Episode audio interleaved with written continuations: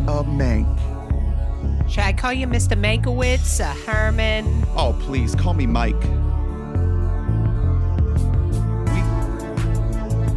bought a Mank. Bought a Mank. We bought a 1930s Hollywood. Gary Oldman.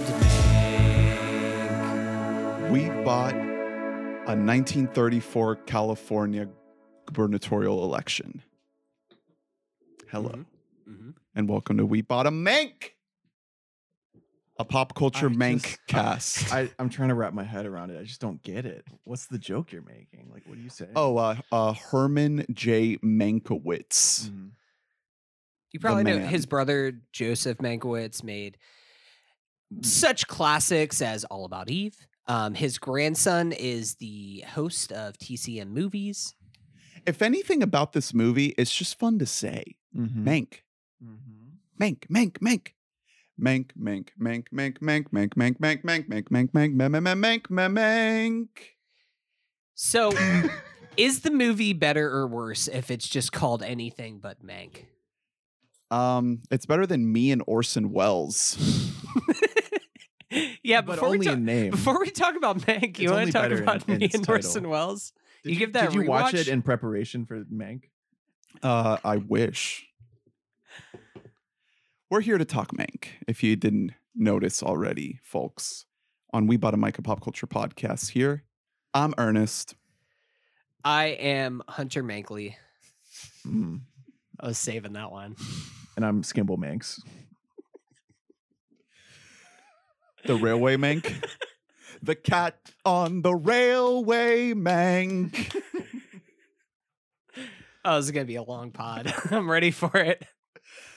So, last week we did a little prep for this one. Mm-hmm. We talked Citizen Kane, we talked Top 5 Fincher, and now it's here on Netflix, a Netflix original, David Fincher's Mank. Mm-hmm. What do we think about it? Um, okay, I'll go first. Uh, I know this movie uh received some kind of surprising to me mixed reviews upon its release. So I did go in. I didn't watch it on Friday night. I gave it a couple days. I wanted to let the discourse happen, and I was gonna just ignore it, but just kind of let it happen, so that I could just kind of go in on my own and watch this movie. I feel like the discourse is already gone at this point. Yeah, well, that's another thing. We'll talk about that in a 2nd We'll bring it back Um, with this episode right here. I think this movie is a masterpiece. I think that this is just automatically one of the best things I've seen this year. A Mankster piece? Uh, it lived up to all of my No. hype leading up to this film. This film was like one of the most anticipated movies of the year for me, of course, because as we discussed on the last episode, we are all big fans of David Fincher. The Finch Man. Um, I just think like this movie blew me out of the water. I watched it twice in 24 hours. Mm, Um, wow. Okay. and it is even better on a second viewing. In fact, I'd I know it's kind of a tough sell to people to say watch it a second time if you aren't a big fan of a movie because I'm usually not a proponent of you have to watch something multiple times to get it. Um but I just think that there's so much about this movie that works so well, especially because it's a movie that kind of takes its time for you to figure out what the movie is about. And we'll talk about that a little bit more whenever we get into spoilers and everything. But I felt a similar reaction, weirdly enough, to whenever we saw First Cow this year, where like for the first 30 minutes, I'm like, okay, but what is this movie? Like Mhm. what what are we doing? Is it just gonna be him laying in a bed reading lines from Citizen Kane, or where are we going with this? And where it ends up, I absolutely love this movie. Love the journey along the way. Love all the different themes that we're gonna break into. Um, yeah, I loved it. What about you guys? Drew. Um, You just saw it, right? just saw it. I liked it. Uh, I didn't love it in the context of speaking of one of our greatest living filmmakers. Uh, like you know, we just did Citizen Kane and Top Five Fincher. It's not Top Five Fincher for me. Um, I do not like the way that this movie starts. I don't think I don't like the first act of this movie. Actually, I You're really, kind of just dropped in. I really, really like where we end up. I agree with a lot of what you said about like how things coalesce and like it becomes itself. Like it unfurls very, very in a lovely way. And it's less, I don't know, because it is pretentious, but I think less than you would think.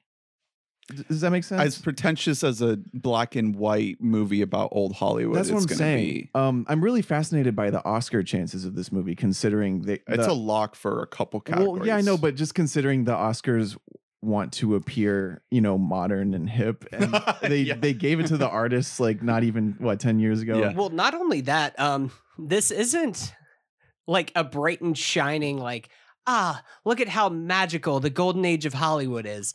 It's not that at all. It does not paint uh, old Hollywood in a very good light in Mhm. any kind of a way. So it is going to be interesting to see what Academy members think of this movie, like especially older Academy members, because I think that young younger audience is going to be more mixed on it just in general but the older academy members i feel like they're going to be torn because they love seeing old hollywood but they like seeing it being celebrated and reveling in the majesty of Yeah. ah yes this is the gr- the good old days and uh uh we'll talk about our guy lb mayer uh as the pod goes on but uh doesn't not the best light for him yeah. Um, one thing that I think is pretty undeniable about the movie is uh, Gary Oldman, who is dude's good. well, he's he's crazy good. He's really really uh good. He is doing a very similar character to uh his portrayal of Churchill in Darkest Hour. Um very very similar if you think about it just like uh, you know a nonstop drinker who uh is just so magnanimous he charms anyone he's in the room with no matter how drunk he is. Minus the fat suit. And yeah, and the British accent, but very transatlantic. did you guys see darkest hour I Yeah. did. Oh yeah. Yeah. It's really good. Yeah. I think that is like kind of got shit on too much for like how it was just like, ah, this is Gary Oldman's vehicle to get an Oscar. But I did like it a lot. I think that this is like a top three Gary Oldman performance though, because Yeah. it's so nuanced.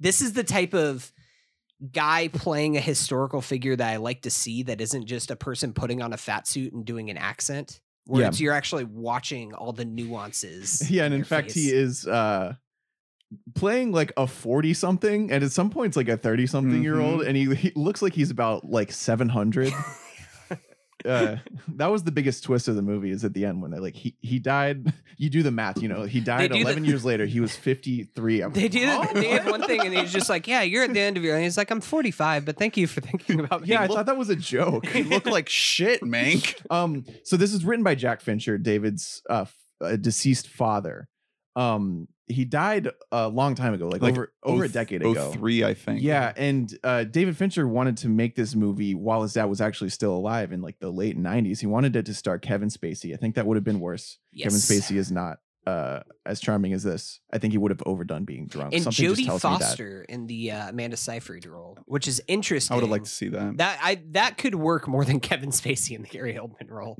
Yeah, definitely. Because Kevin, I just cannot see that. Like, I can't see the chance in hell that that. I mean, obviously, I'm sure it would work because it's Kevin Spacey in his peak and David Fincher. So, um, like, it we would have liked it, but um, so he got to make it now. This is truly like carte blanche for David Fincher. He hasn't made a movie in like six years.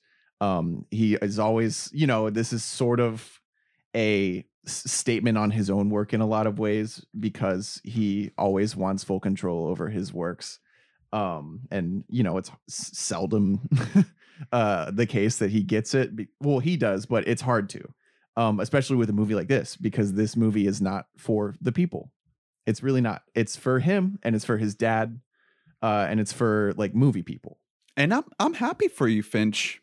Good for you, man. Like that's my biggest takeaway from this movie. It's like I am so glad that he made this because you can tell that he put so much of his of what makes him great, you know, his meticulousness, his obsessiveness into this movie and it shows. Like this is one of those movies where I can I can sit back and admire the the hell out of it and understand on a very kind of base level the artistry at every level of it. Mhm. It's it's a well done movie. I didn't really enjoy it that much. I didn't really like have an emotional reaction No. to it. I don't think it's going to be one of my top 10 of the year. I mean, the the 2020 is a kind of sparse year, so it might it's crack It's definitely it. going to be in mine, but that's just by default. Exactly. Yeah. So we'll see how Um, how that kind of shakes out. But like, this is one of those where it's like, I don't have to. I can clearly remove my enjoyment of it from how like objectively well made the movie is. Like I can't I can't knock it for anything. Like at every level, it's it's a fucking good movie. But I didn't really like it. I didn't really like it. I I I like it in the sense that like the performances are are good and it's well shot and people are putting good effort into it uh to make something that's well made. So I can appreciate it at that level from like a cinematic level. But I just didn't connect. Okay, so I didn't So, I um, it didn't hit me, you know? So Hunter goes high, I go middle, you go low. Yeah. Um, Yeah, I'm I- more. I'm, I'd say I'm more mid, just because it kind of evens out. Like the admiration part, I'm like, I can't, I can't say this is a bad movie. Like that would be insane. That's Um, ludicrous. We should point out that you got that Ernest, you specifically have been on Twitter uh, constantly tweeting about how this movie's bullshit, about how Orson Welles is the sole writer of Orson Welles was robbed of Yeah. sole writing credit. Quick quick aside, and then we'll get back into because I want to talk more about the things specifically that I really connected to from this movie.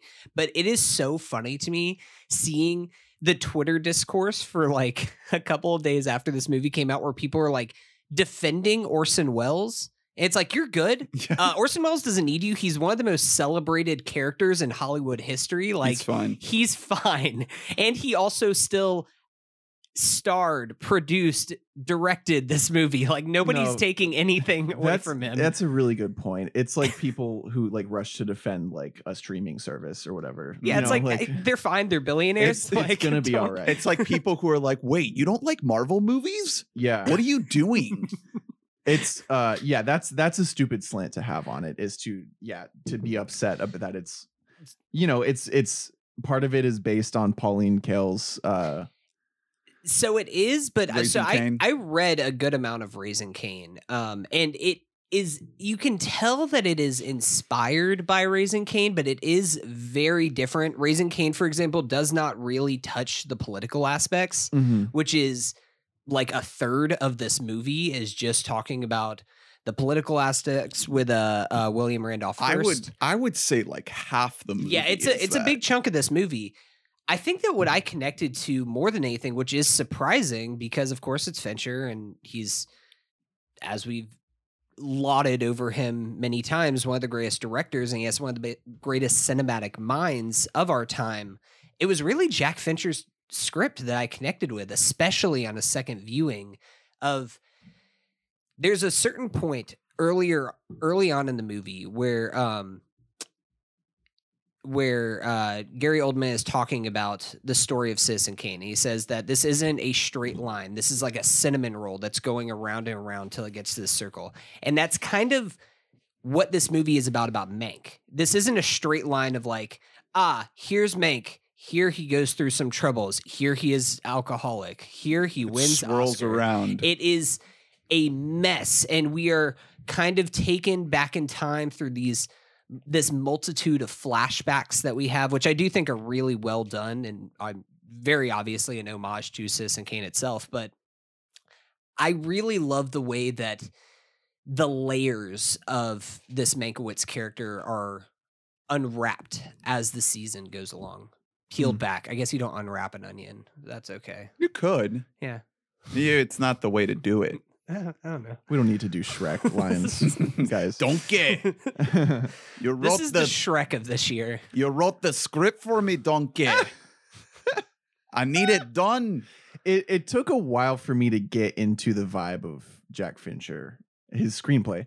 I mean, he obviously is heavily basing the entire style of the script around old movies. Of course, you know the whole movie is an old movie. The dialogue has some gems. Like Oh, there are some it's- perfectly worded lines of dialogue Yeah. that are just like, oh my god, how did you arrive at that? Yeah, it's well, yeah, it's it's very reminiscent of uh like you know the old like almost vaudevillian style movies, like the the Bing, Very fast. the Bing Crosby type movies, where right. it's the the best way I could describe it, and this was bugging me in the first act, and then it got better as it went along. I think is it feels like every character knows what the other character is about to say always. Like you know what I mean?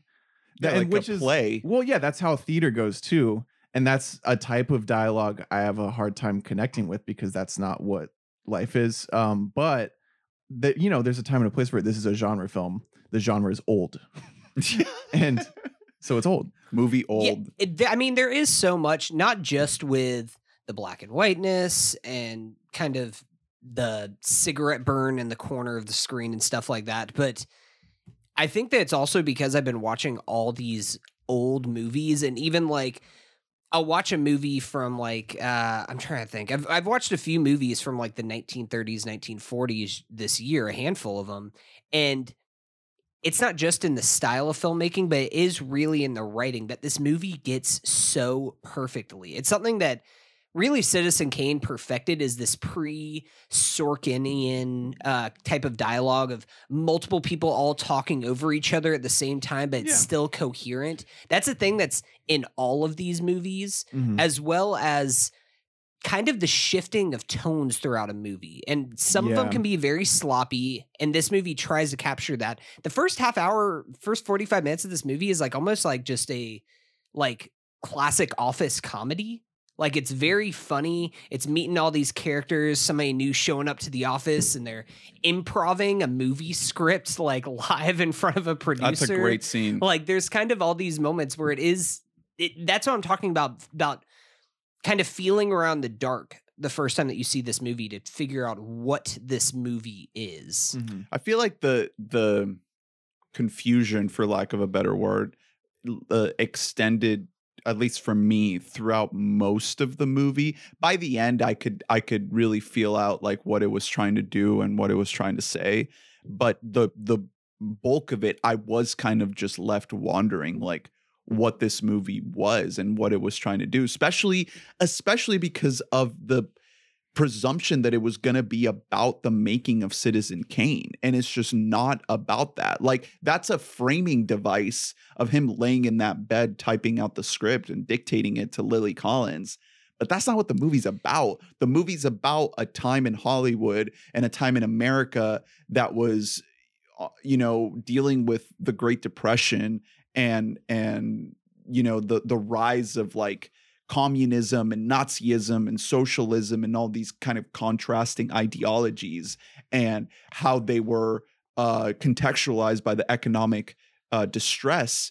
That's what the movie's about and Hollywood's role in that. And I did not expect it to be about that. I thought it was going to be about Citizen Kane. So I was like still always kind of figuring out like, wait, what's what's going on? But it kind of is still also just about Citizen Kane because it's all of these events that the reasons are- why he made the story Exactly, about that. exactly, like, whenever you're trying to figure out what the movie is about, the movie is about Mank. It's right in the title. It's not called like Citizen or uh, an American, what the original title for Citizen Kane. Orson. It's it's just it's called Kane. Like it's about who uh Herman Mankiewicz was and what led him to make this movie, which is everything that was happening around him and the people that he was around at this time. Yeah. And you can see, especially it was funny watching uh Citizen Kane so closely uh before rewatching this movie is because you can see the characters in Mank's life that would go on to inspire various characters, not just talking about the Marion Davies character. Well, William Randolph William Hearst. Not just talking about William Randolph Hearst and um those other characters and stuff,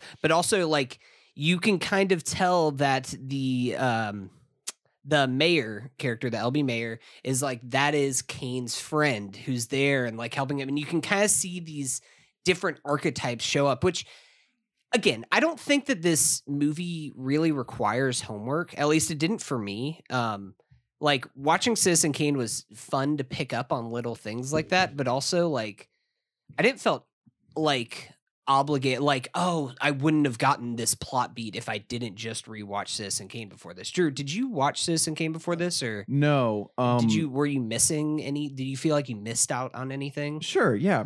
Um, I think so. Uh, n- Okay. not Maybe necessarily. The movie doesn't like over explain itself. It- No. It, it it it it tries to leave you in in the dark about certain things, you know, because it doesn't want to waste time like over explaining itself. And I don't I don't see that as like requiring homework. Like I was genuinely interested after the movie ended in like going back and doing the research just because I was interested. Yeah, I did not- go and looked up Upton Sinclair after this movie Yeah. because I was like, I don't know who the fuck this person is. Oh, But it's- also, yeah. you don't really have to know that person. Like, it does enough of just like this person is this politician. He's running for this ideals. That's all you got to know yeah, about him. he's. I mean, I I knew a little bit about his political runnings. I mostly just knew him as a writer, like writer of the Jungle. Mhm. Um, but uh, as far as missing out on stuff, it's it's kind of a game of are you like I I'm sure I discerned what I was missing out on, right? Like I f- I was able to figure out like when he's giving that long spiel about his new Quixote, like I was like, oh yeah, okay, so like everyone in this is like reflecting a character that'll be in Citizen Kane, and I was like, that's that's cool. Um, but the it's dinner the dinner scene. but it yeah exactly but that is a stark difference from if you had figured that out already and then he had laid it out then you might get like a goosebumpy type moment where you're like oh my god this is like yeah this It's is all clicking. yeah he's explaining citizen kane.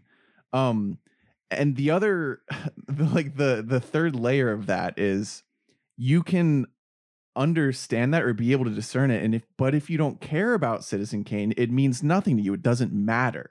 And if you don't really care that much about Mank, because as charismatic as Oldman is, I do think that there is still a disconnect with the Mank character because he's so kind of,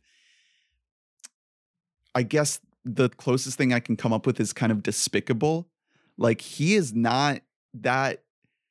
I- The, the performance is charismatic, but the man is not very likable. Like there's not Mm. a, a lot I like he's about not, him. he's not like lovable, but I wouldn't say like he's not a despicable figure by any He's means. He's a drunk. He's, like he's a drunk. bumbling He's his also way was the original Bernie bro, man. Like he was just out there, just like, hey, democratic socialism can work, baby. Let me yeah, tell you. That's the thing. His actual actions are good. You know, he's drunk, but like he does good things. I He's just I didn't find that there was a lot about him that like made me want to root for him. the ultimately, like I liked him. That wasn't an issue for me. But uh this movie, like I would recommend to almost no one. i liked it. Who would like it if you Sean don't? Fennis. If you don't give a fuck about movies, why the fuck would you watch? well, this? that's right. okay. So that is That's a bigger thing nonsense. because I think that you can maybe you can just watch Citizen Kane and just be like, that was good. I can respect it. That's fine. I'm not going to rewatch it, and you can still take something out of Mank. You don't have to be a film historian Mm. to love Mank. But you do have to like care at least a little bit about kind of not even like have knowledge of history of Hollywood, but at least be more open to it Yeah. and to its characters. yeah. You have So, to give half a shit. Therefore, I it's I mean, I know that Netflix was the only person who would give David Fincher money to make this movie.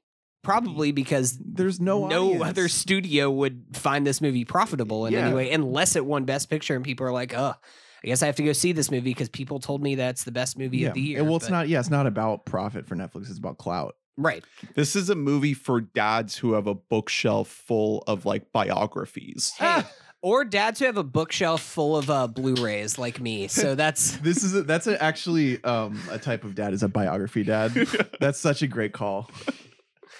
biography, dad. like several shelves. yeah, biography dad. like five shelves. I know the type. That's really great.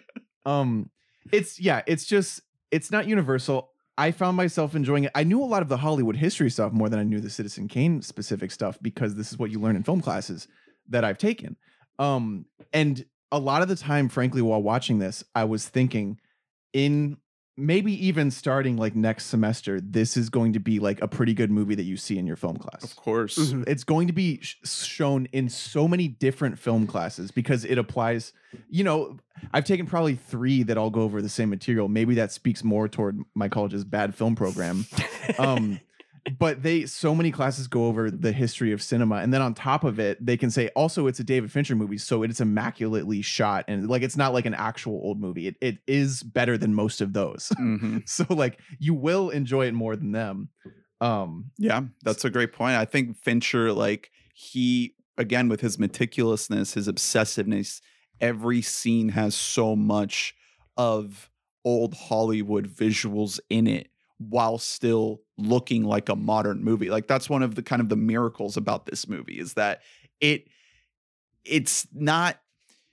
he's able to meld the two sensibilities together without clashing them. That's exactly what I was going to say is that I'm I know he wanted to make this movie in the 90s whenever his father was still alive, but I think that it is kind of a miracle that this movie is coming out now because I think if it was made then, I think that it would be too pretentious. And I know like people look at this movie and call it pretentious as it is, but it is still shot in a wide aspect ratio. It isn't trying to like for all that Fincher is as a perfectionist, he didn't belabor kind of the points of just like I have to make this movie. It has to be on f- grainy film reel. Like this movie shot digitally.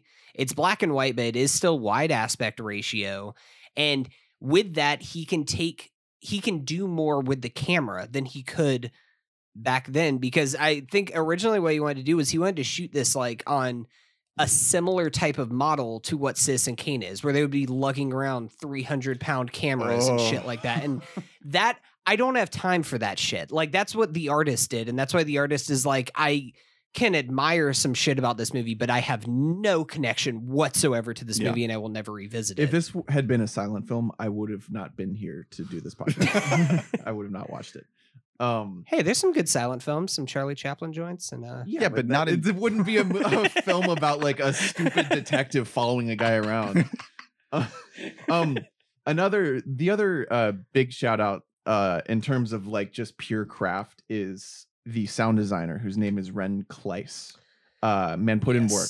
Like oh this, yes, it sound like they said uh i think fincher said this in an interview. He said uh they started talking years ago about how they wanted to make it feel like it was found in like the ucla archives or in martin scorsese's basement or something like that. Like they compressed all the audio.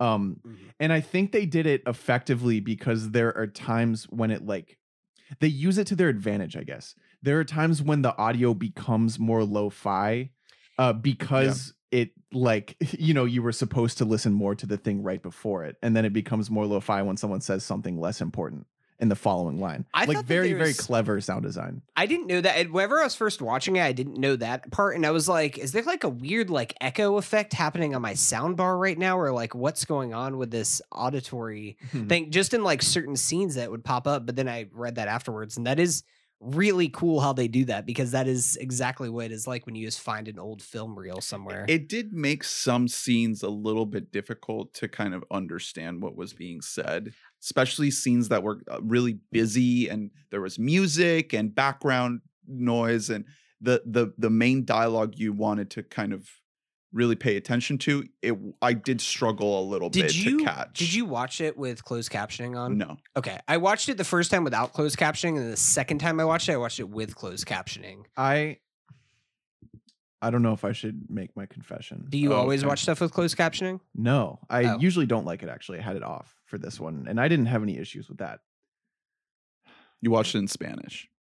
You watched it on a phone. I watched the final two acts on 1.25 times speed. Not because I was on a time crunch in any sense. You know why? The movie gets a lot less uh self-flagellating when you watch it faster.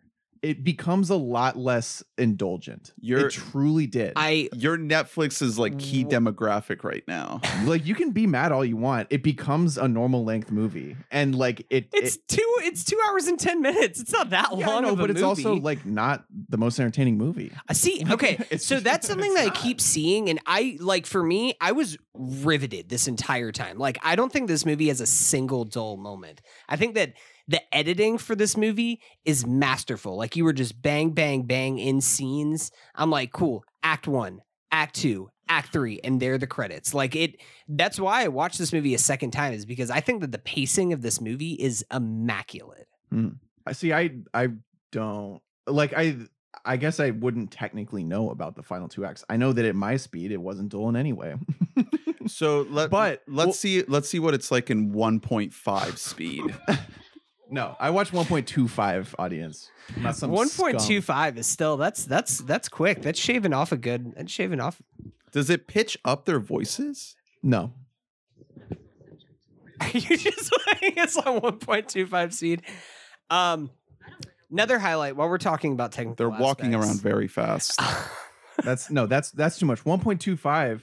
I did it just to try it out, and all of a sudden I was liking the movie more. like because you do like the shots are mostly drawn out because he's imitating old cinema. So it's a lot of like, you know, standing or even dynamic shots that take their time.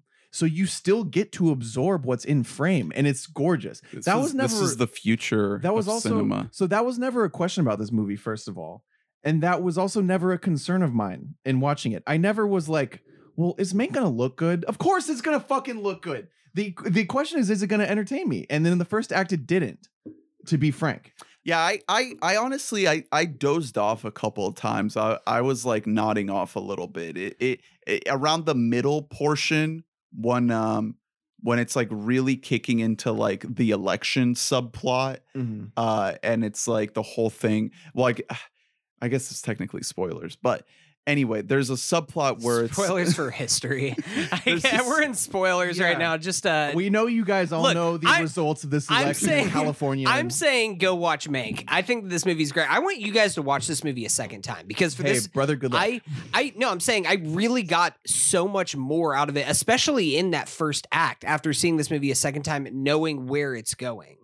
And I think that that's a thing that's a Netflix thing too. That David Fincher was like, well, if people have questions, they can just rewatch my movie.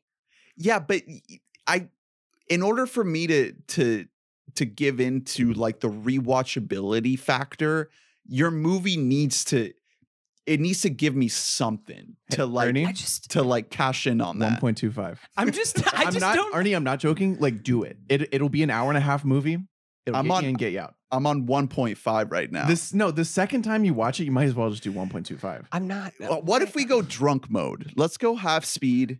Yeah, let's go half speed. Let's make this a four-hour film. Well, the Mank is just gonna sound like crazy Honestly, drunk. it.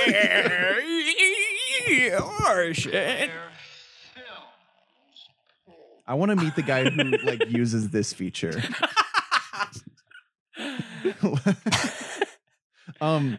Anyway, uh, I think I don't know. You might be giving it a bit too much credit, saying that Fincher intentionally wanted it to be a multiple viewings movie. I think He said that before. No, he said no, okay, like that's that's fair then. I guess what's what's more likely for me in terms of how it it is in effect in that first act is uh, Jack Fincher is not a screenwriter and he wrote a screenplay and it's like definitely very good for someone who's not a screenwriter. Um, it's better than anything I could ever write. But there are going to be issues. That's not a, an insane thought to have, especially if you're writing something with snappy theatrical dialogue. It's tough, man. I mean, I wouldn't. I guess you could call it issues. I think that the biggest thing to me is like it's just not for me. Like I wouldn't I wouldn't say that they're issues. I just say that I just personally don't gravitate to the way this movie's approach to how it wants to tell the story it wants to tell. Like I'm not going to say it's bad. I'm not going to say it's like poorly executed or anything like that. It's just not for me, and that's totally fine. So I I I respect where you guys are coming from. And you know what? I actually this is kind of similar. You guys are in the spot where I was I think last year with The Irishman. You guys were both a lot higher on The Irishman Fucking masterpiece. And I was like I respect this movie but I ha- don't have any mm. connection to this. Mm. This I movie was, I, I was actually in the middle of The Irishman as well, so you're right. I have I have a much higher connection to Mank than I do to The Irishman. Part of that's the runtime. Mm. Part of that is I think Yeah. that the script is just much more well paced than The Irishman. Hey, well, speaking part of by design because The Irishman is a movie that's just like supposed to make you feel like you are aging while watching it. guys, The Irishman on 1.25 times. 1.5 no, though. no, Stop with the 1.5. 1.5 is that's great. No, but I'm the thing is, I'm not joking. Ernie, if you and me watched The Irishman at 1.25, we would like it more. I promise. I I mean, that's almost like a 10 out of 10 Look, movie I'm for me, telling Wait a minute. No, I was talking. I meant Hunter. You're right. Yeah, Hunter, I promise you, we would like it more. Listeners, I'm going to just say I, Hunter, on the We Bought a Mic podcast, do not support watching movies at a different speed than the filmmakers intended them to be watched on. Okay. These guys are geniuses hold for a on. reason, and we are not geniuses. Check out Mank on 0.5 speed right now. Doesn't this look gorgeous? Here's the It does look pretty gorgeous, uh, but no, no, it's it's it's made in a certain way. Just appreciate the way that it's made. um no, that I don't think that's true. You're the people who are just like, I wish that Twin Peaks was a little bit more down the middle. Oh, so you're saying I'm a critic, Hunter? A fellow critic on We Bought a Mic podcast. Here's the thing. This is the only way that we can edit movies. We have so many ideas about how to make movies better. This is the only way we can actually make them Is come to there is there like a bar? Can you do like 1.05 speed? Dude, I wish because that's what I well that's what I was That's trying a better do. thing to It is tune a, up It is than- like the It the is a bar, is a bar, but you can't do that. There's only five spots on the bar. Because I was like 1.25 is is a bit much, and it was a little t- much faster than I wanted. But I think 1.15 would be like the way to watch Mank. Somebody should clip out this part of the podcast and send it directly to David Fincher. See, David, I'm just gonna be here like David. I love your movie. Please come and just do a solo pod with me. you know, the, we'll talk about like how I So we'll I was- like anti Nolan shit or something. I was uh I was talking to uh roommate of the pod Nathan before I came here about how I watched it faster, and I was like, I can't tell them. now Like- you've derailed the pod. And then, well, you know what I did before I left is I, I chugged a bunch of cold brew coffee, and then I just drank two Yuengling lights. and Now we're on case. and now I just be saying you know what? shit, but bro. you know what? Something that I wouldn't want to play too fast because something that I did really enjoy is the original music from uh, Trent Reznor and Atticus Ross. And do you see how I just got us back on track in the podcast that we're So, talking about here? apparently they used only um instruments from the era, right? it's I Like think big band. it's so cool. It's stuff. not like it's not going to be as like snappy or like something that you throw on a playlist like Social Network or something like that.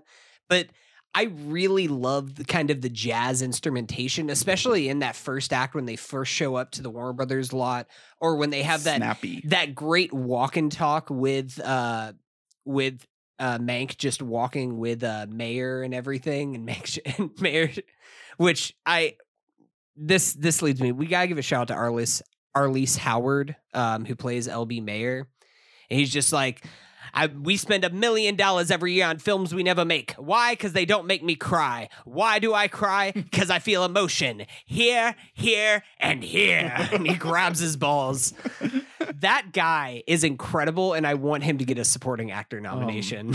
yeah, he's one of the best parts of the whole movie for sure. Also, uh, Sir Charles Dance.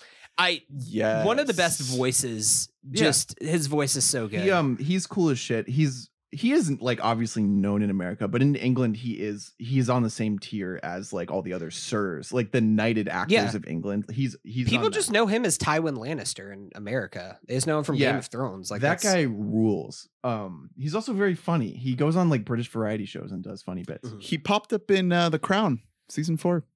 I. I Lord mean, Mountbatten. yeah. Some other highlights we did mention Amanda Seyfried, but this is she's so good in this movie. I- Actually, no, yeah. she is fucking delightful. I've never been able to discern with her whether she's actually good or if she just has the face ratio. I think she is good. And well, in this, she's very good. yeah, Um, and something like First Reformed, her character is like a cardboard cutout yeah, of well, a human being. I think that it's a problem with some of the way some of the roles that she gets stuck with are just kind of characters that are nothing. This is a role that could be nothing for a lot of people, but she brings so much life to this performance. She's really good. Um, she yeah, she rocks as sort of like a a, a perceived foil to Mank. Like she she is the one who matches him in attitude at these social gatherings, and it's I very was- entertaining to watch those social gatherings where they're both together. Yes. Those are the best scenes in the whole movie. Any gathering where they're both there. Mhm. The I'm two in- dinner sequences scenes- are the looks, Rock. the looks they give each other. Yeah, it's just they say so much. it's Also- electric. I, well, I mean, uh, there's also the criticism online about like uh, how factual is this movie, which personally I don't fucking have time for. It's a movie, like it's allowed to take creative liberties, but I am glad that it's just like making her just like have this like really close platonic friendship. It's not like any kind of a like secret love affair or anything like that. They're just like you know, I I was wondering if- each other. if that's what it was going to be. Like that scene where they're walking around the castle and they're they're in the zoo area, they're kind of flirting around a little bit. I'm like, where's this going? Aren't you married, dude? Like what the hell? They're like both holding married. hands. Yeah, no, there's like just good buddies. It's just like there's pals. Just yeah, but that I guess that just goes back to the point about like still wondering what the movie was going to be. Like at that point, that's kind of the halfway-ish point. It's like, where are we going here? Like, is this what the movie's going to be? You know, does he fall in love with her and then, you know, that's what kind of sets him on his path. Um, so I think Fincher is like kind of with that cinnamon roll sort of analogy, like trying to lay some. It's almost like a maze, like some Mhm. false pathways. There's a lot of maze imagery in this movie as well. I mean, there's that one part where he's uh secretly delivered alcohol to his little house and like whatever that contraption is that's on top that's hiding all the liquor bottles it looks like there's just like a maze on top of it and then somebody just like lifts it up and there's like 20 liquor bottles underneath and then Orson Welles just destroys it at the end of the movie. i yeah um do you want to talk about uh talk about him now What do uh, we tom think, burke Yeah, what do we think about this guy? I honestly thought he was pretty convincing. He's not obviously Orson fucking Welles. It's But- it's tough. It's a tough role. Like I don't really blame him. I do like Tom Burke. He was in a movie uh last year that I saw, The Souvenir. Did Oh, you guys ever see no, The I Souvenir? never saw that. Really uh kind of a deeply upsetting movie, not in like a classically upsetting way, but um really really good um British actor. I think he was in The Crown too like this season or last season or something. Um but You're looking at me like I'm the crown expert. you are the crown expert. Yeah, you you have watched more episodes of the crown than me and Drew combined. So, um, I thought that he was okay. It's tough, um, just because I guess he kind of like he has the same kind of. I don't want to say pudginess that Orson Welles has, but it's called a round face. That's yeah, it. yeah. Well, it's like it's like burly, but not quite burly. It's a little bit softer. No, because he's not Um, he's not fat in any way. He's not big. Exactly. He's just is like you know. Orson has a very unique body type and face. Well, the word we're looking for is called hyperthyroidism. yeah, well, there you go. That's what they have. Um, Especially Orson late in life. Oh, Oh, yeah. Well, I mean, late in life, he becomes he like fucking Big boy. blows up. The, the but- bug eyes on that man. Like, get your thyroid checked, brother. yeah, that was fine. It was a different time. Um, I thought he was pretty good. Uh, he's really a very minor point in this movie, and it's funny to me too the Orson Welles discourse around this movie because. Orson isn't really painted in a negative light at all. Like Orson seems like a pretty cool guy. Except just like, for that that scene at the end. It's like the whole movie. He does. I wouldn't say he seems cool. I I, I, really wouldn't. I He, he, seems like, a guy who comes in and is like, "How's the script? Good. It's mine." Like that's his no, but it's not. It's not that. Like they say earlier on, like Mank signs away his rights to make the movie. No, I know, but they don't like make any effort to make Welles look good in any way. Like he just but he doesn't. He doesn't really come across as bad either. Yeah, but in terms of like because we're made to like Mank so much, like any audience who doesn't have context would not like Orson Welles. I just. I thought that. all, well, I thought that Orson Welles, like, he did have some charisma to him. And we're back. Um, What? So sorry about that little lapse there. We had some technical difficulties. We do have some breaking news on Mhm. the pod. Uh, Gary Oldman is reprising his role as Mank in Spider-Man 3. and you do love to see it. um, breaking, Yeah. breaking my Spider-Mank. face. Um, Spider-Man. Spider Mank is my favorite. Of the ruin a movie by adding one letter. Twitter. Did you guys uh, see the Ilhan Omar? I think you should leave Mhm. tweet.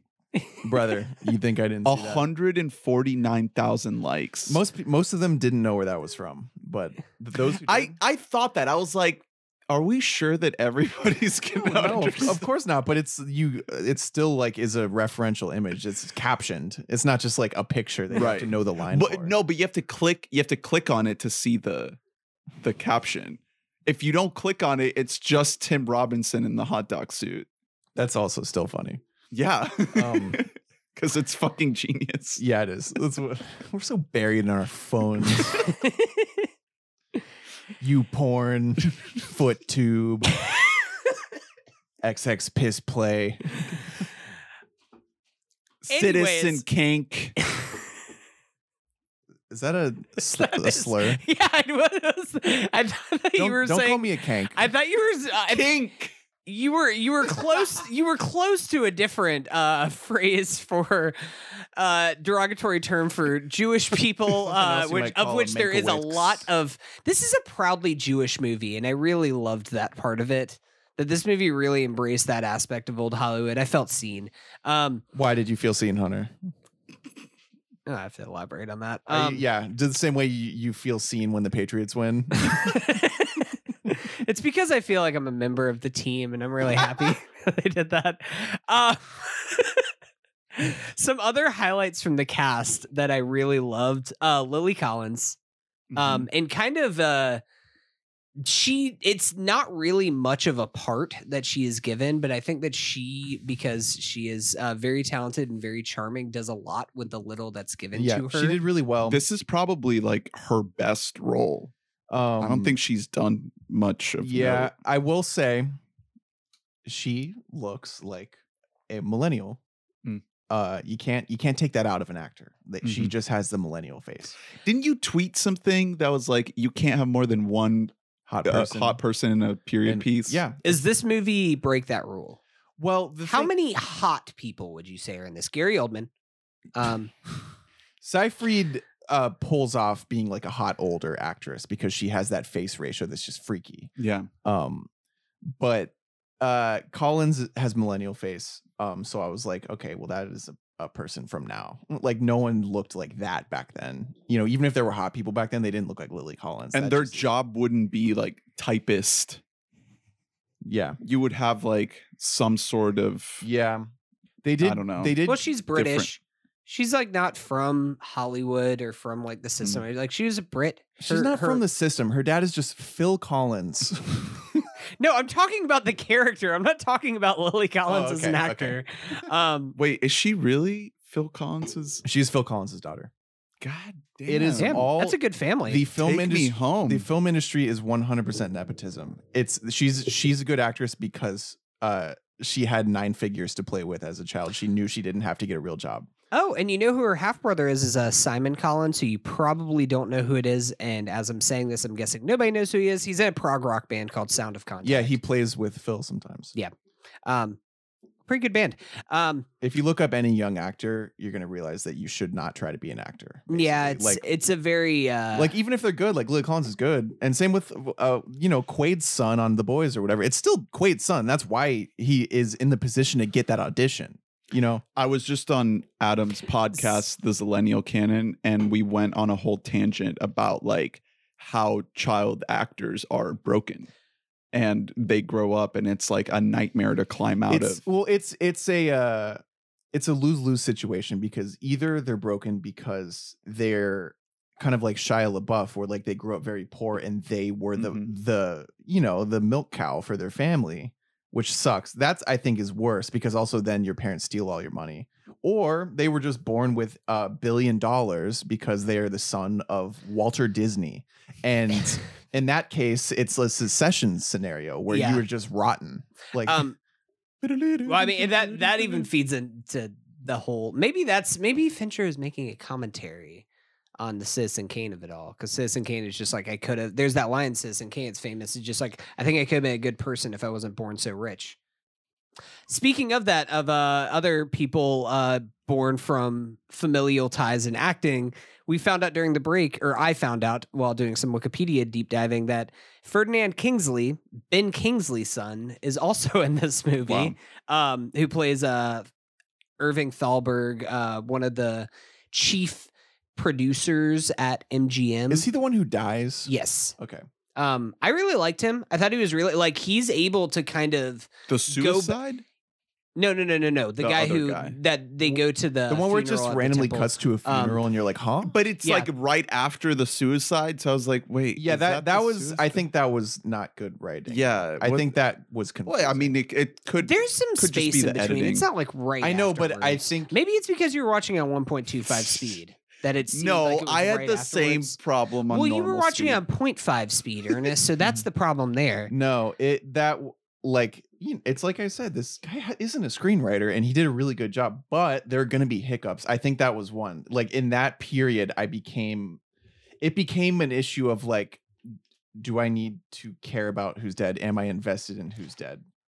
I get there's No. just I there's answer so is no. many. I mean, I thought that I thought that uh um that Ferdinand Kingsley did a really good job going back and forth with Gary Oldman in some scenes. Like I thought like that's a tough task for somebody to stand alongside uh Gary Oldman and I think that that might have been some of my problems with uh the um Tom Burke character as Orson Welles is that there is a certain point in that one scene that they share together where like you can kind of tell that Gary Oldman is just in control of the scene. It, despite the fact that it is shot uh like very low angles to make Orson look like this tall menacing character like he was depicted back in the 1940s. I just kind of could feel it a little bit more.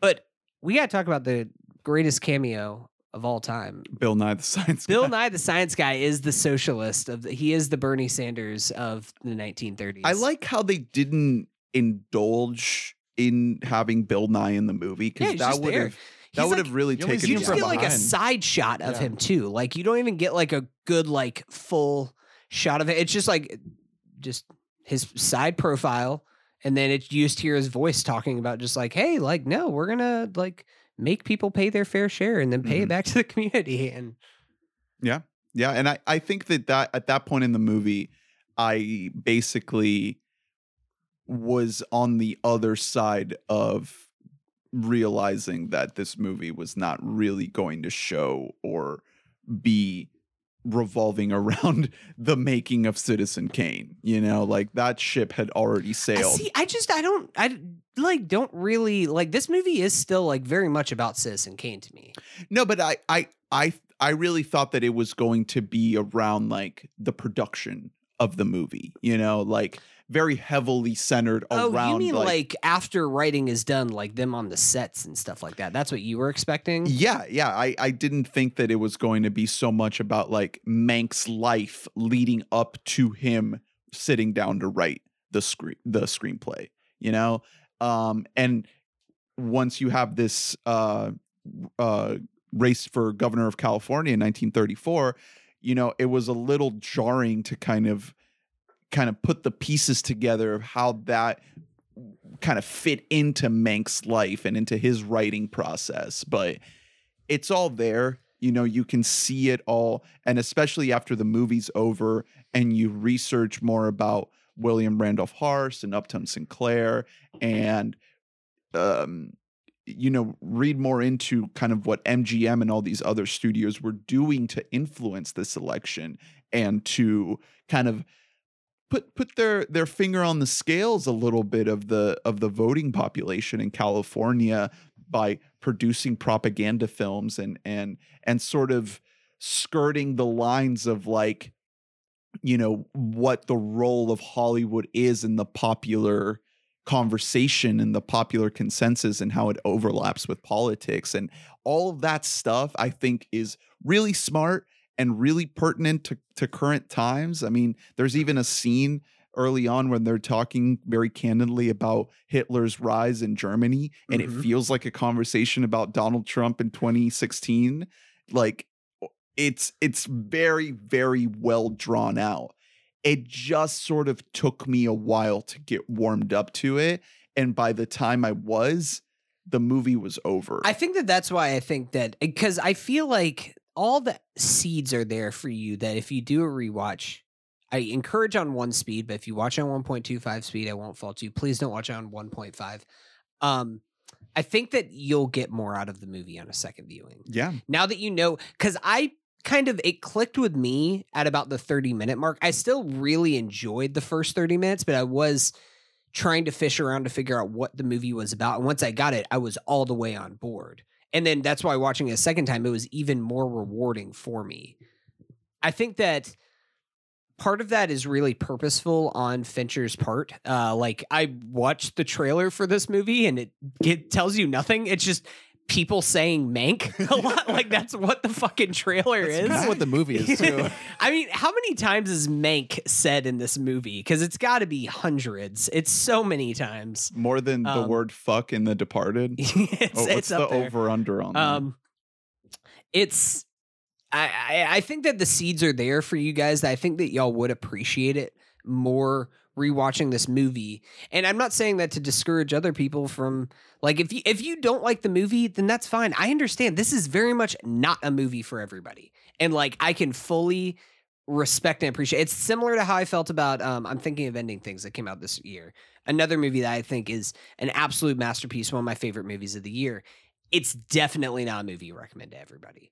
And maybe that's been a casualty of 2020 so far is that I think that there have been some really good movies that have come out this year, but it seems like movies are getting very specified, especially Especially with auteur directors, right? auteur directors and especially going to streaming services because they know Well, they write the check for the auteurs. they yeah exactly they don't have to make things that are as broad and mass appeal. I think that the best like widely mass appeal movie that I've seen this year is Da 5 Bloods, which isn't my favorite movie of the year, but it's a movie that has the elements of everything because that's what Spike Lee brings to the table. Spike Lee, he's going to have very dramatic themes to his films, but nothing that is like it still has like some action elements and it has these other dramatic elements and camaraderie and all these other different things that he brings to the table. Uh, Palm Springs.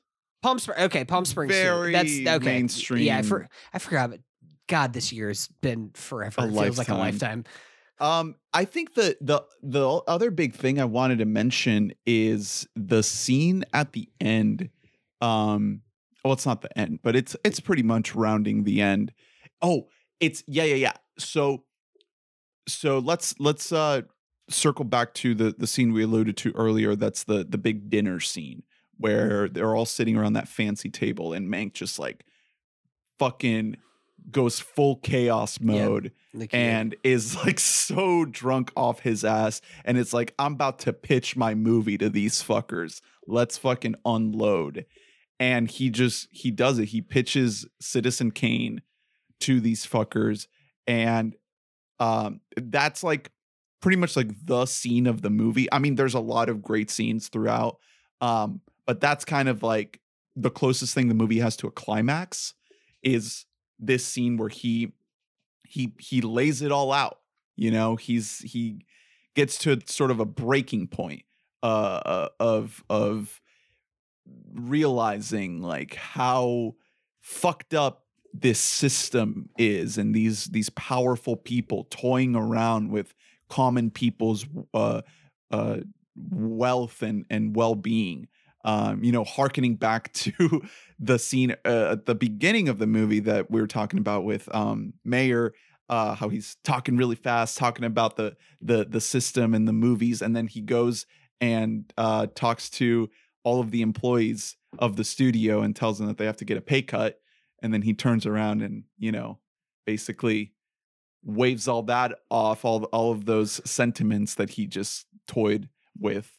Um and then you know you fast forward to the end of the movie and it all just sort of pays off really well there where mank is sort of carrying all of this um anxiety about like Hearst and Mayer and just the system in general, wealthy people in this country and how much power they have and the level of influence they have. And it's a glorious scene. It's extremely well done. I mean, Fincher is just like so it's, so it's fucking so well good. directed. It's Mhm. insane. And then the little kind of button on it right after that is Charles Dance like Ah. sees him out The monkey and the organ grinder. Exactly. Like he tells him this story about um I mean, if I try to paraphrase it, I'm gonna butcher this. shit yeah, it's something that like you can't really paraphrase paraphrase. It it's is really well written. It is, and I mean, there's other points in the movie where he where Mank is explicitly called out for being like the court jester, and this is the most explicit version of it, where it's like you're a little man, but you think like the world revolves around you. You think that everyone's dancing because of you, when the fact of the matter is you are nothing. If you disappear, you will be replaced by another monkey in your steps, and he will do the dance that we Mhm. want him to do. and that's and that's Hollywood, baby. Like that's it. That's not just Hollywood, but that's the role of the writer yeah. in Hollywood. Like that's the craziest thing is like the writers never get the glory that some of the other folks in the business do. You know, the actors and the directors. They're always the ones that have to put in more work than they're given credit for. And you know, obviously the the and the entertainment industry is incredibly unfavorable to all sorts of people all the way up and down the line but this movie is about a screenwriter. And I think that the point that it makes about a screenwriter in 1940 or whatever it is is relevant to 2020 too. I mean, especially so that's another reason why I think that it's good that Fincher wait, waited to take this movie is because a lot of people have talked about Tom Burke specifically about how his Orson Welles looks a lot like David Fincher and that is not a mistake. David Fincher does not make mistakes in his movies that David Fincher is kind of making a commentary about himself, about how he views himself that maybe he is starting to become an Orwellian type director figure in Hollywood. And it's kind of interesting that he, as someone who he has never written his own scripts for anything, he is just the director and he takes all the credit at the end of the day. He is the one who gets the praise and the laudits from everybody. Everybody knows David Fincher's name. People don't know the guy who wrote Seven. Like, that's not what people know in their vernacular. And I think that's so interesting that he is kind of almost satirizing himself at a certain point where he's just kind of looking a little bit more inwardly and respecting this kind of lost thing, especially now and as we're in the 21st century when more and more movies have three, four, five, six, a dozen writers working on them, that those are all just forgotten names. At the end of the day, it's who put out this movie? Who is the director? Is this a Marvel movie? Is it just uh, Marvel director? Is it like whatever? Like, but the actual people who put the heavy, dirty work in to get this movie off the ground are kind of forgotten to the hands of. And and Fincher's a director. He's not a he's not Exactly, a screenwriter. Like like Mank is the track the track that this guy was on. He was never going to be a David Fincher. Like he was never going to see even even writing what is considered to be the most influential or best movie of all time is still not at the same caliber of recognition that a David Fincher No, is. and nor, nor did he want to be. Uh, he didn't. I mean, maybe he did, I think though, he did, but it, it just, he didn't wasn't have in the, the, drive. that's, well, that's what I'm saying. In this movie, it's not like he's like, I want to direct someday. right. You know, like that's not his goal. It's just that we don't know him, and so yeah. Uh, David Fincher, I believe, is the one who told his dad to explore this. Mm. Mhm. uh this notion for to write the screenplay like he is interested in Herman Mankiewicz um like i said in the last episode he's not one to insert too much of his uh personal life into his movies but he does always pursue the truth in his movies they're Yeah. not even if they're not about the film industry they're about getting to the bottom of the true story of whatever happened and this movie does that And Fincher obviously went through a lot earlier in his career before he put himself at a level where he had like kind of full autonomy over his artistry and his filmmaking. I he just- had to fight for it. a, a reason that I like this movie is because it doesn't like Herman Mankiewicz. Like he might be, you know, even if he's as interesting as like he's purported to be in this movie, which is obviously he's not. Like no one is ever that cool.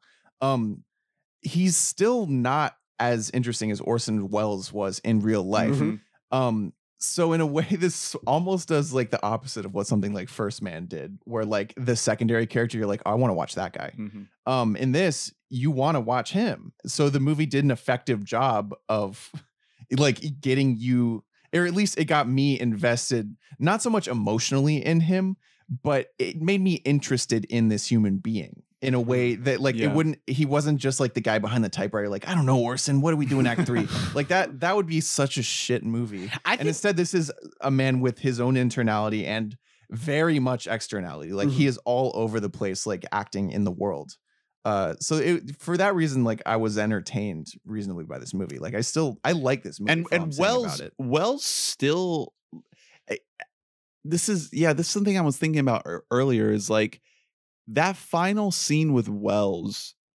it almost seems like the movie takes like a sharp turn right at the end because like I've just been saying that's not what the movie's about. The movie's not about the making of Citizen Kane. Like it's everything that informs the idea for the story but it's not about like the actual you know production of of, of the movie or anything like that. So by putting welles right at the end and having that argument about the the credit for the screenplay it does seem like a culmination for mank and what he wants for his own accomplishment accomplishments in his own life. Mm. but when you tie it to citizen kane it's like it feels a little bit removed from like what the movie was trying to do and it it, it almost seems like it, it they were like being like oh oh yeah yeah yeah let's we forgot that like this was about citizen kane so let's let's just put that at the end there Well, It- I it- see. I just I think that that is like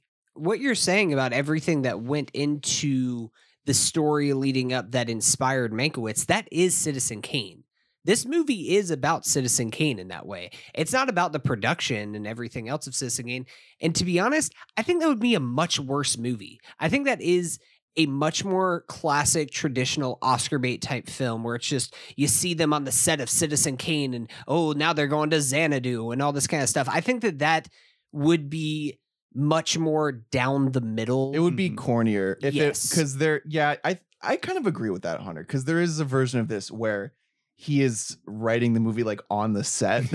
Yeah. you know, that's Yeah. what that's what it, people think of- about the movie making process is like all at once. There's no pre-production. So he's on set and like he's telling Orson like, uh, make that dame. Uh, Make, make her have a little bit of attitude, and he he's like, well, why would I do that, Mank? And then there's a flashback to Amanda that Seyfried. sucks.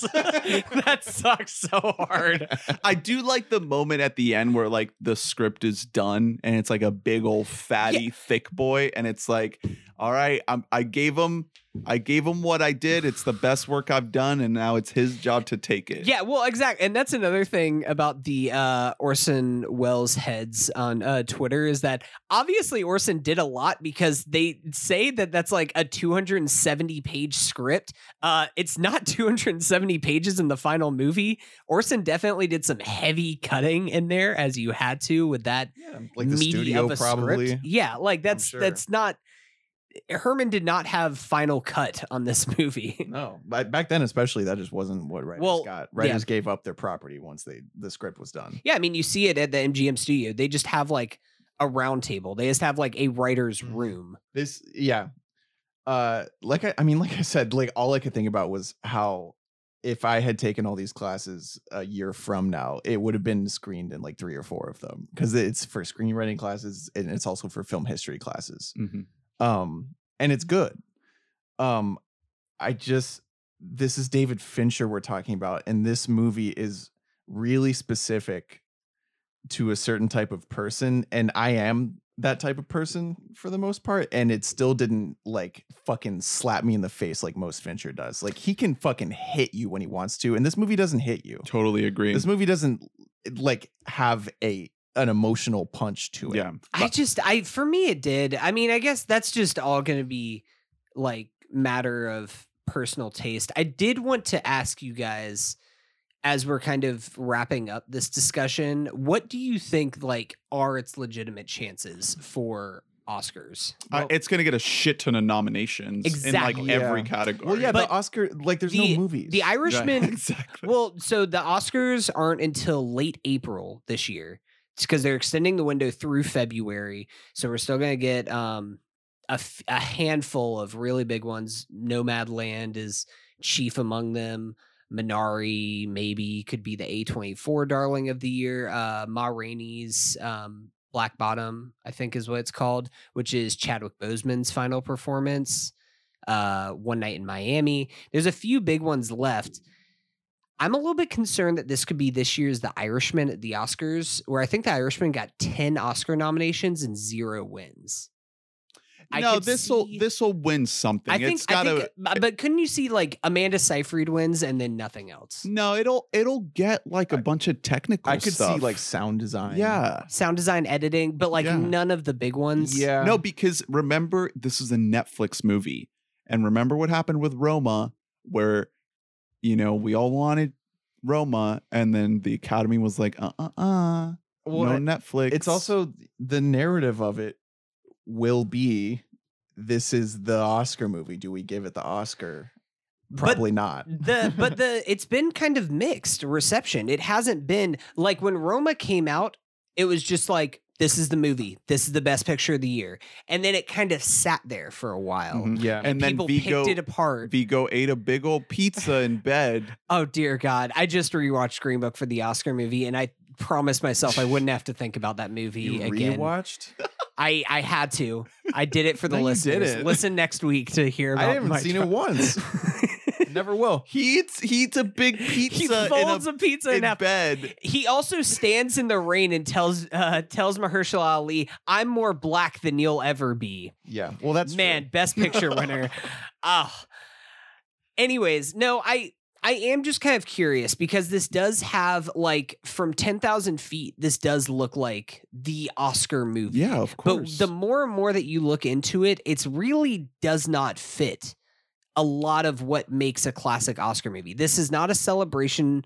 This isn't a transformation in the same way that the Oscars usually recognize. It is a transformation in itself, but it's not the type that the Academy typically recognizes. the thing is i i would call it a celebration just because it is about old hollywood that alone is a celebration of old hollywood like they don't care if it- he makes I'm telling like I'm telling you from watching all these movies though, there's a lot of movies that are about old Hollywood, but if they aren't shown Singing in the Rain didn't win best picture. And it's Mm. easily the best movie of the year, but it's just like, ah, man, studios were rough then. We don't want to recognize that. Let's give it to I whatever think, the fuck well this how, what is. year was that though you know it wasn't it, was- Vamp it's for me for a little bit. like fifties. It's, Yeah. it's like that mid was 50s. so long ago like nowadays i think they would be like wow this like hip 1952. director that people actually give a fuck about made a movie about us Yeah, I did know? want to bring up because I was on Gold Derby earlier today. yeah. I'm literally two- just looking at it. So right the now. top two directors right now, of course, David Fincher has never won Best Director. He is now what sixty. David Fincher. no he's not he's like he's like 50 fifties. Um, he's older. Um, it's between right now. The two heavy favorites are Oh, him. he's 58. Yeah, fifty-eight. See, I was close. Um, and Chloe Zhao for Nomadland, which Wow. is kind of interesting. No, Chloe Zhao is an actor, uh, um, director who's going to be around for decades. She is also an Asian American woman.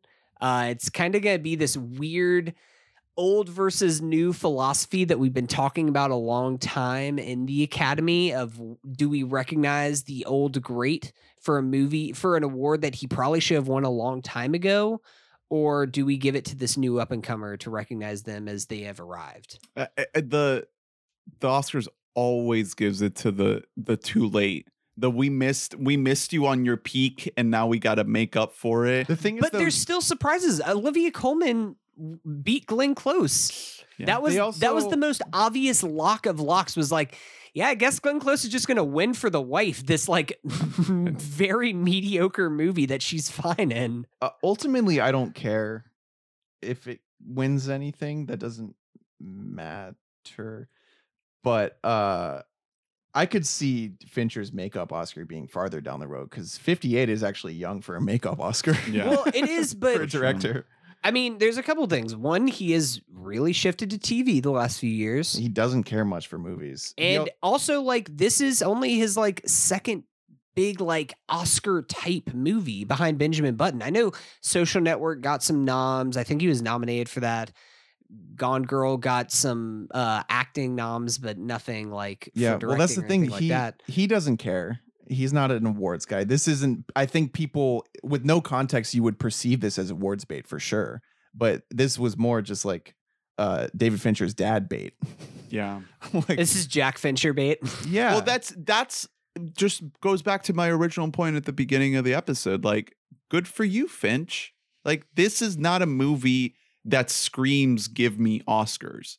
This is a movie that Mhm. mattered to him on a personal level, and he made it because he genuinely just wanted to make it. He's not trying to prove anything. He's not trying to make some sort of statement to try to get the attention of the fucking Academy Awards. Like that's not the reason why this exists. So that's that's exact. You beat me to the point that I was trying to make, and I think that that's the movie. That's one of the things that about this movie that I don't want to say it surprised me because I was expecting to really love this movie, but I was a little bit worried that it could feel a little bit soulless. And there's nothing about this movie that felt soulless to me. It felt you could feel the passion coming across on the screen from David Fincher, and I really connected to that. You said there isn't maybe an emotional punch, uh, traditional one in this movie, but I still had an emotional connection because I think that I could feel the love in which David Fincher was making this movie. Yeah.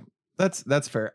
Uh I still couldn't recommend it to anybody that who doesn't isn't like a movie person. I- That's there- yeah. That's there's fine. nothing I wouldn't recommend. I'm thinking of ending things, and that might be my favorite movie of the year. that well for that one you could just be like, hey, you want to see something really fucking weird. This one, it's like, hey, do you know about this? And also like do that. Hmm. Are you a dad with a lot of because books it's on not even shelf? it's not even you have to to understand it. It's you have to to give a fuck. That's the Yeah. bigger thing. I, I'll be honest. I have not dove on William uh, Randolph Hearst's Wikipedia No, of nor Upton course. Sinclair's, and like I'm fine. I got what I It's needed. it's honestly pretty fascinating. Well, it's it's and it's also like craft wise. It's like do you, like it's for people who know shit about like the look of movies. That's not most people. Hey, my girlfriend walked in while I was watching it, and she was like, "Damn, this movie is gorgeous." yeah, it is. It It's- looks that it wasn't Did you get your your 4K up and running for this? Oh yeah. Okay, Oh good. yeah. I watched this. Shout out to Netflix playing this in Dolby Vision too on my soundboard and everything. It felt like I did create. I cooked up a bag of popcorn for myself. Mm. I had the Christmas tree in the corner of the room. I really was. I really Mm. was feeling myself watching this movie. Um, one point two five times. Upton Sinclair wrote Oil. Yeah, Upton Sinclair is one of the biggest like Yeah. Yeah. social Which- writers. I knew he was like a writer. I 20th just I didn't know He's about his political career. PTA adapted to There Will Be Blood. So it all just sort of comes full circle here. Um, David Fincher was nominated for Best Director for Social Network and Curious Case of Benjamin Button. Yep. So this would be his third nomination if he is, uh, and I'm sure he'll get it. There's Notably snubbed in 2007, but then again, he was going up against the Coen brothers and PTA. So what are you gonna do? hey man, he was going up against, uh, um, oh, you're talking about for Zodiac. for Zodiac, Yeah. right? Okay, I thought you were about to do a Tom Hooper. Uh, oh, I'm gonna talk. Yeah, social networks. I'm uh, going up against the behemoth that was the King's Speech. Couldn't be that thing. even I mean, Benjamin Button is probably his worst movie, but that's a movie that even that isn't soulless. Like it's not I don't think he's capable of making something that he doesn't like put effort into, you know? And he's not like it's not like he seeks out scripts that have a lot of emotional heft. He's just really good at directing actors who are showing emotion. Like the the way the shots are sequenced in the more emotion heavy scenes, which aren't even particularly emotional in this movie, but the way the shots work is just fucking stunning. man. Gorgeous. It's it's just wow. You all you're so easily able to track uh the emotional arc of every character. I'm just I'm kind of curious about after making this movie, what is next for David Fincher? Does he kind of go back to he's never gonna go back to making like frat bro style movies of the 90s that he got to start with, but does he kind of go back to that slow plotting crime thriller that he tapped into with Mindhunter. I think he'll probably just find something to adapt that he's like weirdly interested in.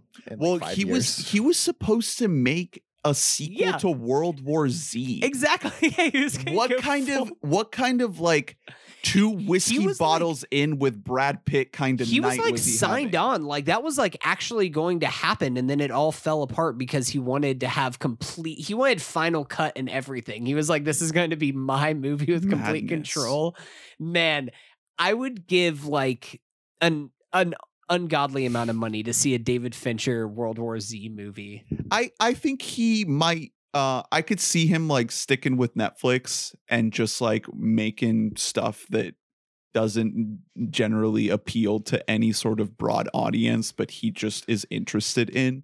Like, sure, this movie didn't really like captivate me, but I think that if he wants to keep making stuff like this that he loves and that he he wants to give his, himself over to, go for it.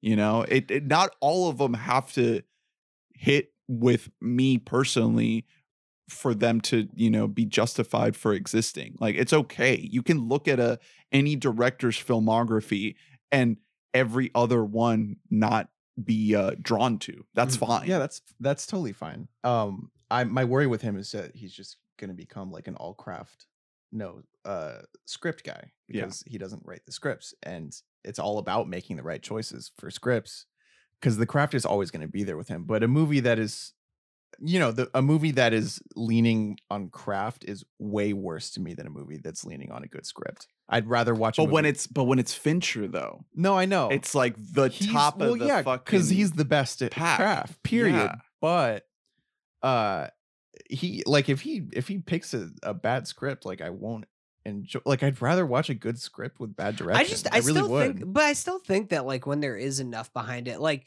so take for I know this probably isn't the best example because you've said before that you are a big fan of this movie but I think Panic Room is like just a very like down the middle script and I think that Fincher elevates that movie being really fun. Mm-hmm. It's well, it reminds me also of that Spike Lee movie. We the, the, Inside Man. yeah, I, Inside I Man? didn't really care for that movie because the script was Full really Fake is better than Inside. Well, yeah, no, Man. I'm just saying though, like there's craft in that movie, but that script is fucking basic as hell, and it sucks Yeah. to me. Like I think that was a bad script for a movie. Like the the But way, Spike Lee makes it fun. So he- hey, but it he doesn't enough for me. Like the the way people are talking is bad. Like the only good lines are the ones Denzel is making up. Um, other than that, it's just like detective. We found a blah blah blah. Like it's just Law and Order. dude give me a fucking fincher movie with denzel washington what the fuck Yeah. is going on let's let's do that. Let's bring Sorkin back in the fray. Sorkin, you've had your fun directing. Now, come on, buddy. My favorite. I still have not watched Trial of Chicago Seven. Might watch it this weekend. Who knows? i'm gonna um, wait until the oscar nominations. I'm gonna wait. I'm gonna wait until Fincher gets snubbed for Aaron Sorkin as best Ugh. director. Um, the no, but I my favorite Letterboxd review that I've seen, I think all year was uh ah, I don't have the user pulled up right away, but it was somebody uh said uh Aaron Sorkin is far too good of a screenwriter to have to put up with Aaron Sorkin, the director, Mm, yep and that's how I feel about uh most things. the the last thing I wanted to shout out about this movie is the um aside from like the obvious s- visual style there's very like specific like scene transitions that are specifically uh linking back to Citizen Kane and that kind of stuff just really really wowed me. Um just like how in in Kane uh Orson Welles will just like kind of fade parts of the frame Oh, yeah. before other It's parts so of the gorgeous. frame. yeah, the the, backdrop scene. has shadow, and then shadow slowly immerses the faces and everything. Yeah, and, and Fincher does Oh. a lot of that in this. so beautiful. It's amazing.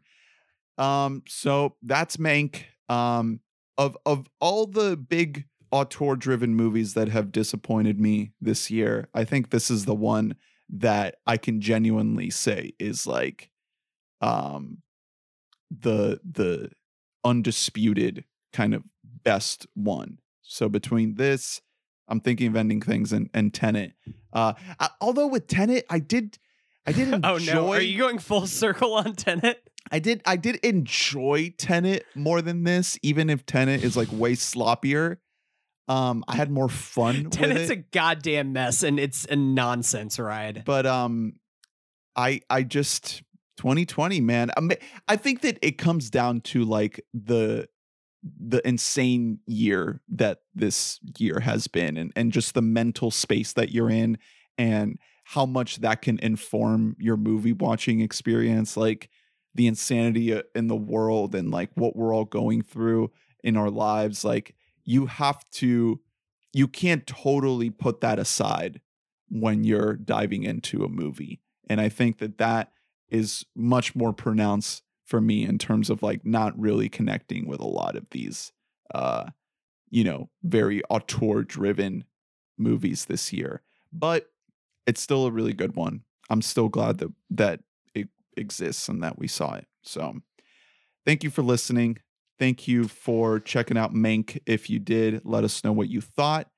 Uh, please rate, review, subscribe, share uh, the pod, email us, follow us, all Yeah. that good stuff. Next week, I am doing uh, a recap of my Academy Awards watch through. I have completed the task, the journey. Um, if you guys have any questions, just uh, Man, I email think I'm us. I think I'm sick next week.